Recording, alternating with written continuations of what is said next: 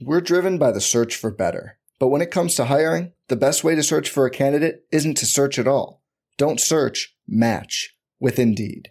Indeed is your matching and hiring platform with over 350 million global monthly visitors, according to Indeed data, and a matching engine that helps you find quality candidates fast.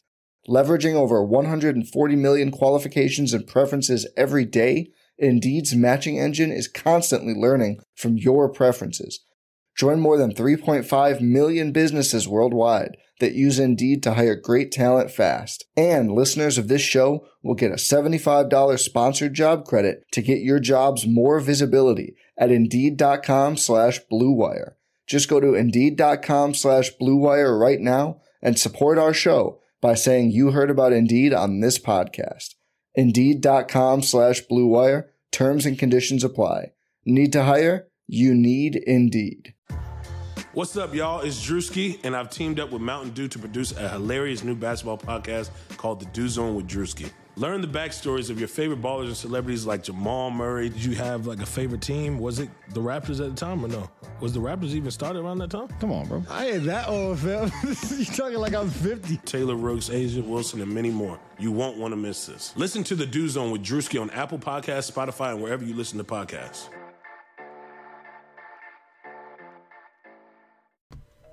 Guys, finding a nice suit for a good price is tough. That's why I roll with Indochino. Great custom suits that are affordable. Indochino is the world's largest made to measure men's warehouse. They make suits, shirts, coats, and more, and everything is made to your exact measurement for a great fit.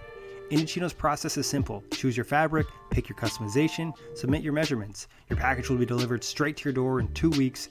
You can get measured and design your suit at your nearest Indochino showroom or do it all yourself online at Indochino.com. Right now, you can get $30 off your total purchase of $399 or more at Indochino.com when entering Blue Wire at checkout. Plus, shipping is free. The Indochino.com promo code BLUEWIRE for $30 off your total purchase of $399 or more. This is an incredible deal for made to measure clothing. You really have no excuse anymore to wear clothing that doesn't fit. Blue Wire.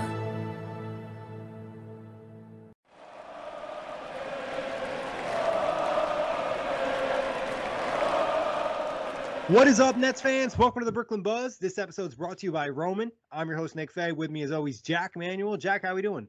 Nets losses make me unhappy. Yeah, especially to the Hornets. Nets took a L tonight, 113-108 at Barclays Center to a bad team. But before we get started, quick reminder, you can find us on iTunes, Google Play, Spotify, OTGBasketball.com, NetsRepublic.com, BlueWirePods.com. Also, make sure you head to Design Tree slash Off the Glass. Grab yourself a new OTG hoodie with OTG NBA 5. It'll save you five bucks. But, Jack, where do you want to start with this disappointing, frustrating, annoying loss? I guess the the best place to start is Nick. What went wrong? You know, 20 point lead in the second quarter, still a 17 point lead midway through the third.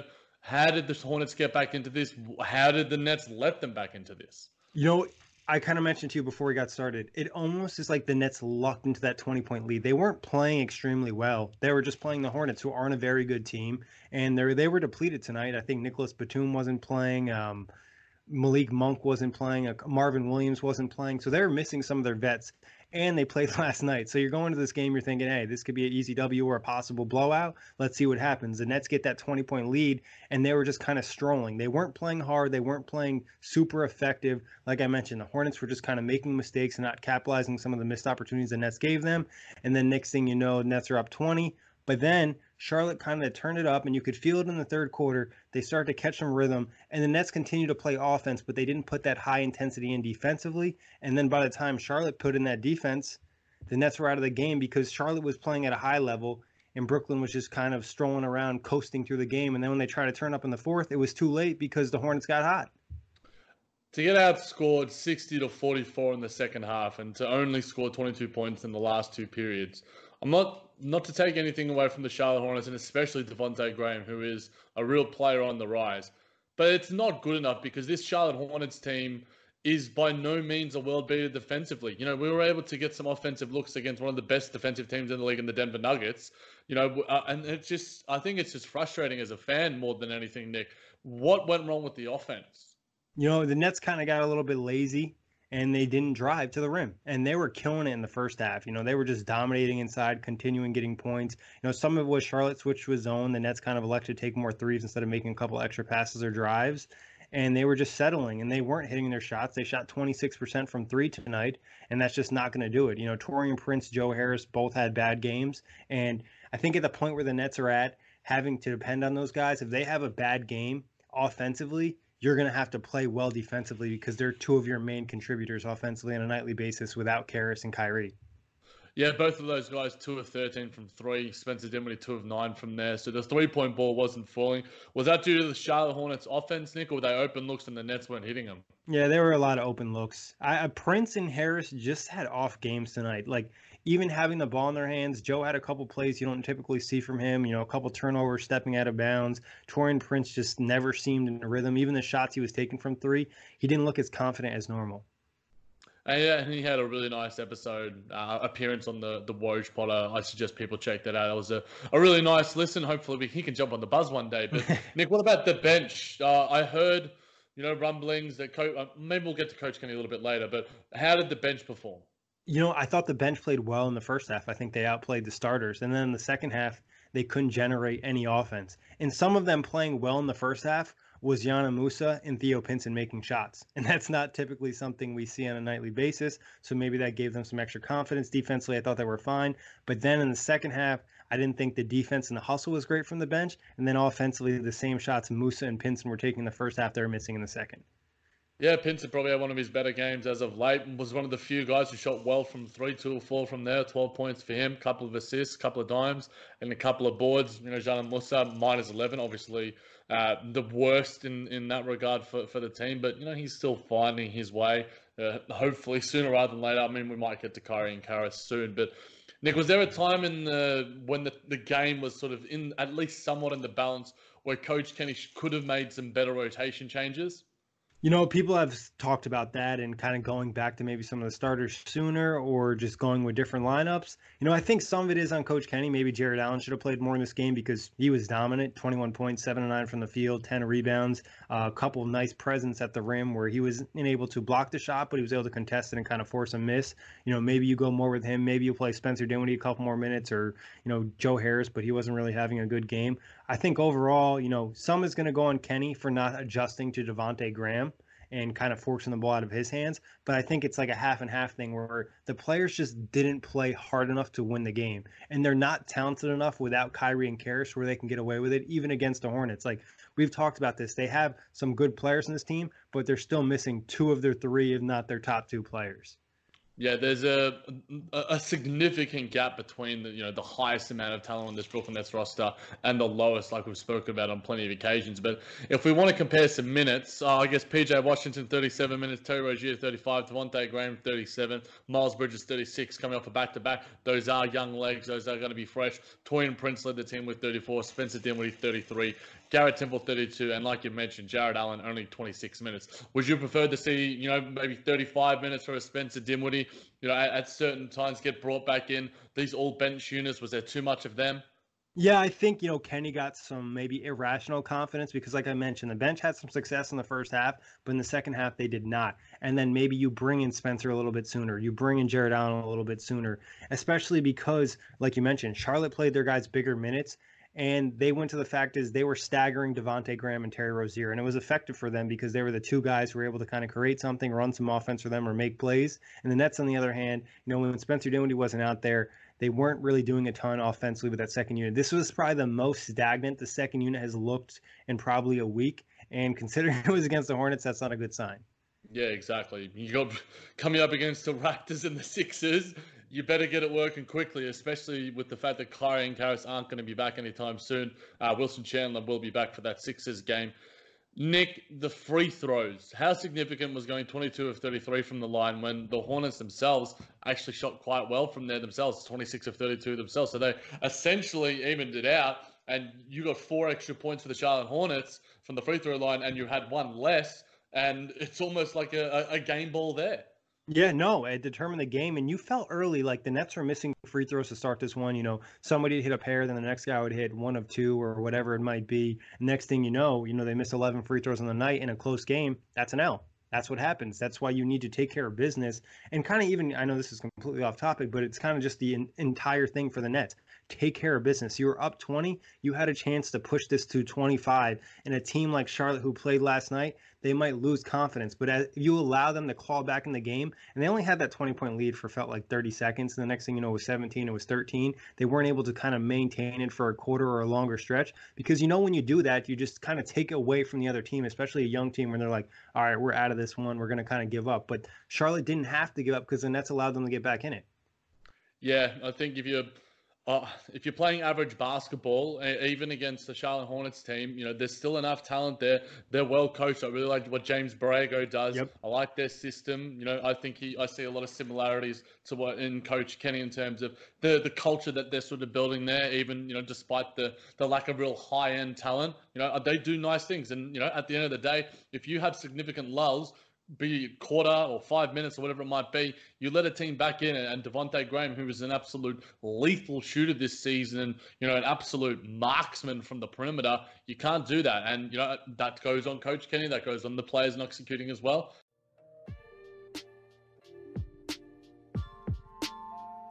Talking about erectile dysfunction isn't easy. Usually, we just brush it off or blame ourselves saying things like, I lost my mojo. Or we avoid it altogether with excuses like, I had a long day, or sorry, honey, I'm just not feeling it. But with Roman, it is easy to talk about. With a real doctor who can prescribe real medication, it's simple, safe, and totally discreet. With Roman, you get a free online evaluation, ongoing care from ED, all from the comfort and privacy of your home. The doctor will work with you to find the best treatment plan. Medication is appropriate, Roman will ship it to you free two day shipping. The whole process is straightforward, simple, and discreet. Getting started with Roman is simple. Just go to getroman.com slash bluewire, complete an online visit. Erectile dis- dysfunction used to be tough to tackle, but now there's Roman. Complete an online visit today to connect with a doctor and take care of it. Just go to getroman.com slash bluewire to get a free online visit, free two-day shipping. That's getroman.com slash bluewire for a free visit to get started. getroman.com slash bluewire.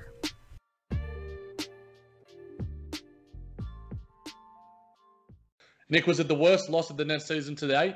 Yeah, I think so. I mean, the, I mean, like Phoenix was a terrible loss because you got blown out from the start, but you really had Yep. no chance in that game. I mean, they did make a slight comeback, but it just felt like they weren't going to win this. This was a game you probably need to take care of. You're at home, you're at Barclays Center. Even the loss to Detroit and Memphis, they're both on the road, so you can almost live with it in front of your home home crowd, knowing you have those two big matchups coming up with Toronto and Philadelphia.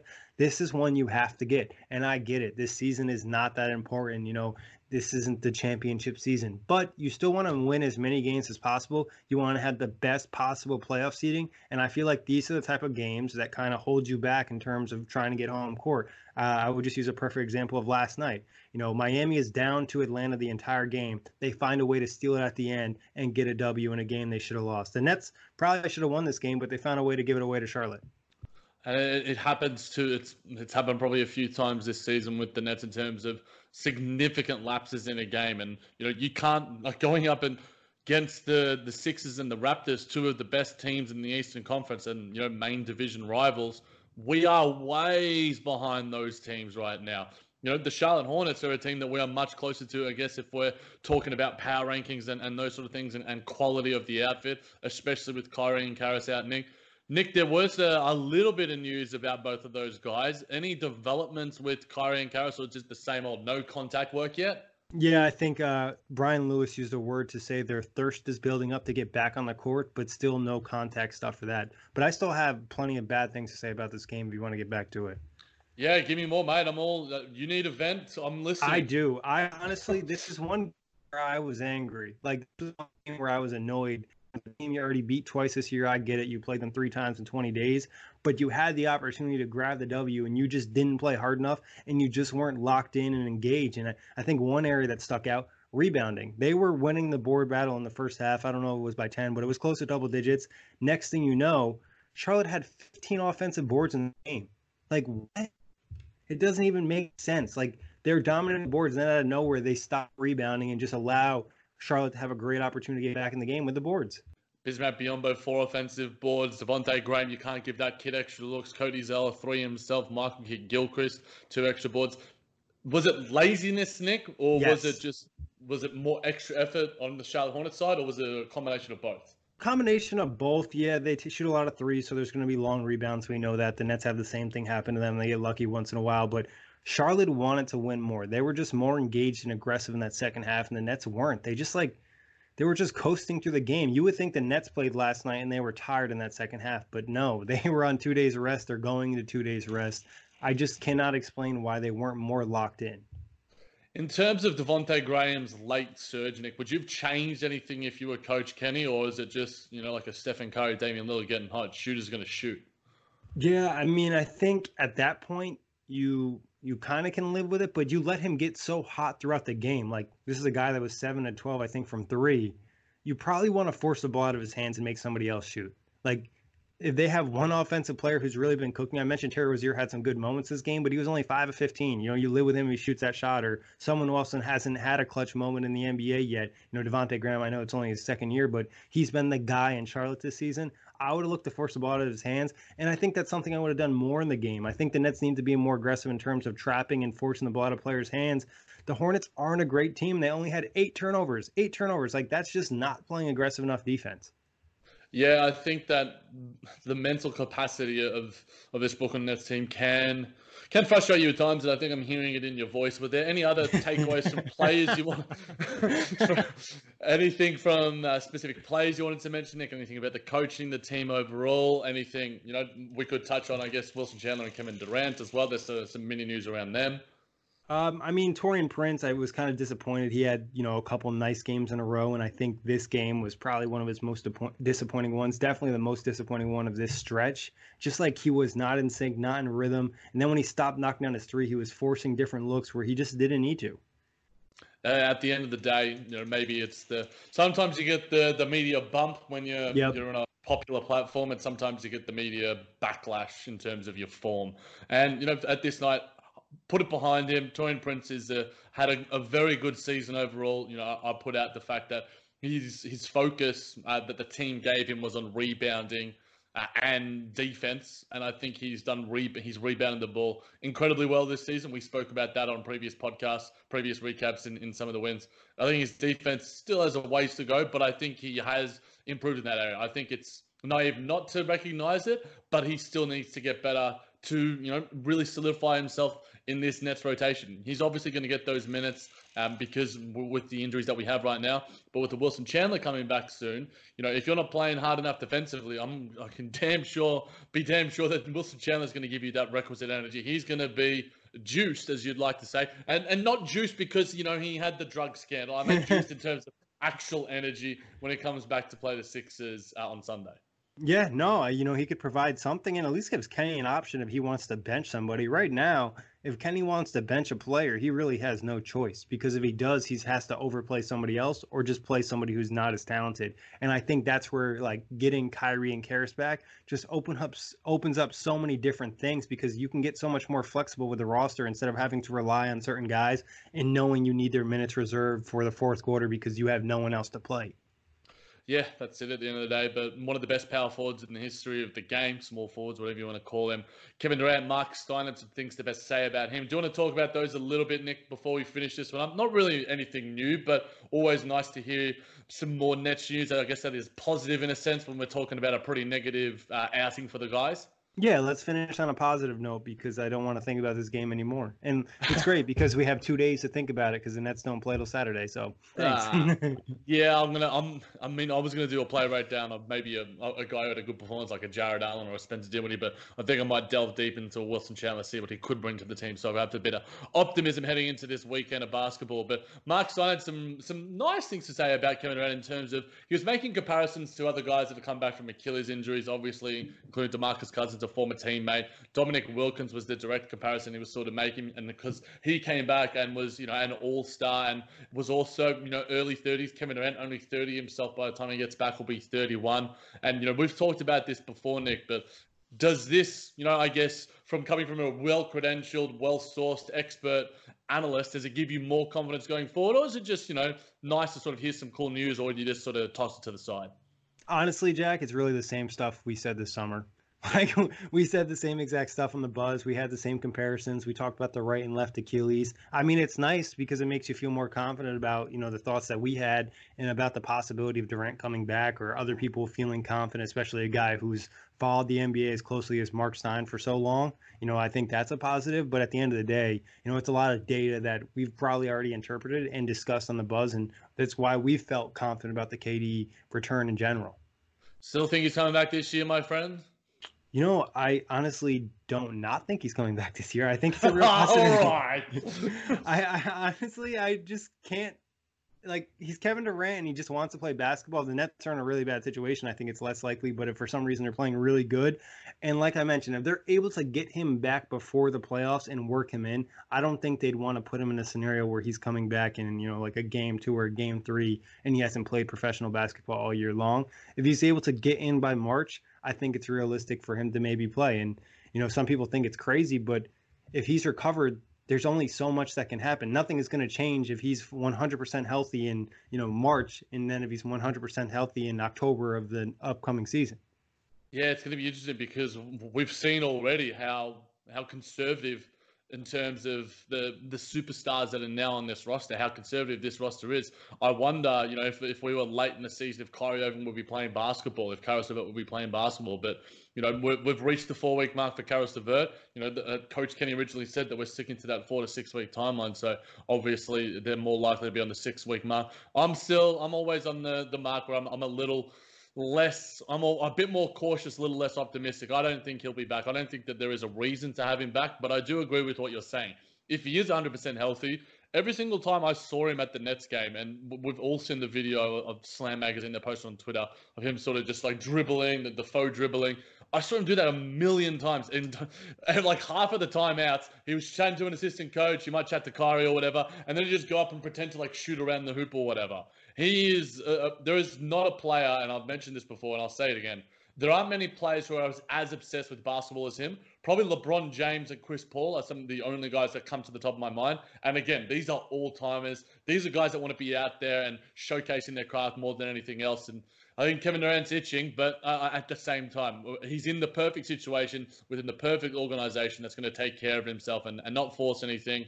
And hopefully, we do see him back and hopefully we see him back at his Kevin Durant level that we know he is, and he's one of the 10, 15 best players of all time. But yeah, I think every once in a while when you're feeling bad about the Nets, you could just look at the roster page on Nets.com and see Kevin Durant's on there. oh man, that's gonna be nice. And I need to get me them Kyrie and, and, and KD jerseys. And if there is some sort, of, if he comes back this year, I might have to fly back to the states and might have to go see him play, my guy. Yeah, you just better hope it's in New York and not California. that. Yeah, but uh, that's another thing I think people have mentioned on Twitter. If he does come back in a game, I expect to be against like a bad team at home. Yeah, yeah, you'd expect it more than likely. All right, Jack, I think that wraps it up. I feel a lot better getting that off my chest about this loss to Charlotte. and hopefully this weekend we're talking about at least one win. We mentioned it. Philadelphia and Toronto is no easy task, but who knows? We've seen the Nets bounce back, and they did just beat Denver on Sunday, which feels like a month ago. But uh, always a pleasure, Jack. Big thanks everybody for listening. You can find us on iTunes, Spotify, Google Play, OTGBasketball.com, NetsRepublic.com, and Blue Wire Pods. Every fan knows the right player in the right position can be a game changer. Put LifeLock between your identity and identity thieves to monitor and alert you to threats you could miss. Plus, with a U.S.-based restoration specialist on your team you won't have to face drained accounts, fraudulent loans, or other losses from identity theft alone. All backed by the Lifelock Million Dollar Protection Package. Change the game on identity theft. Save up to 25% your first year at lifelock.com slash aware.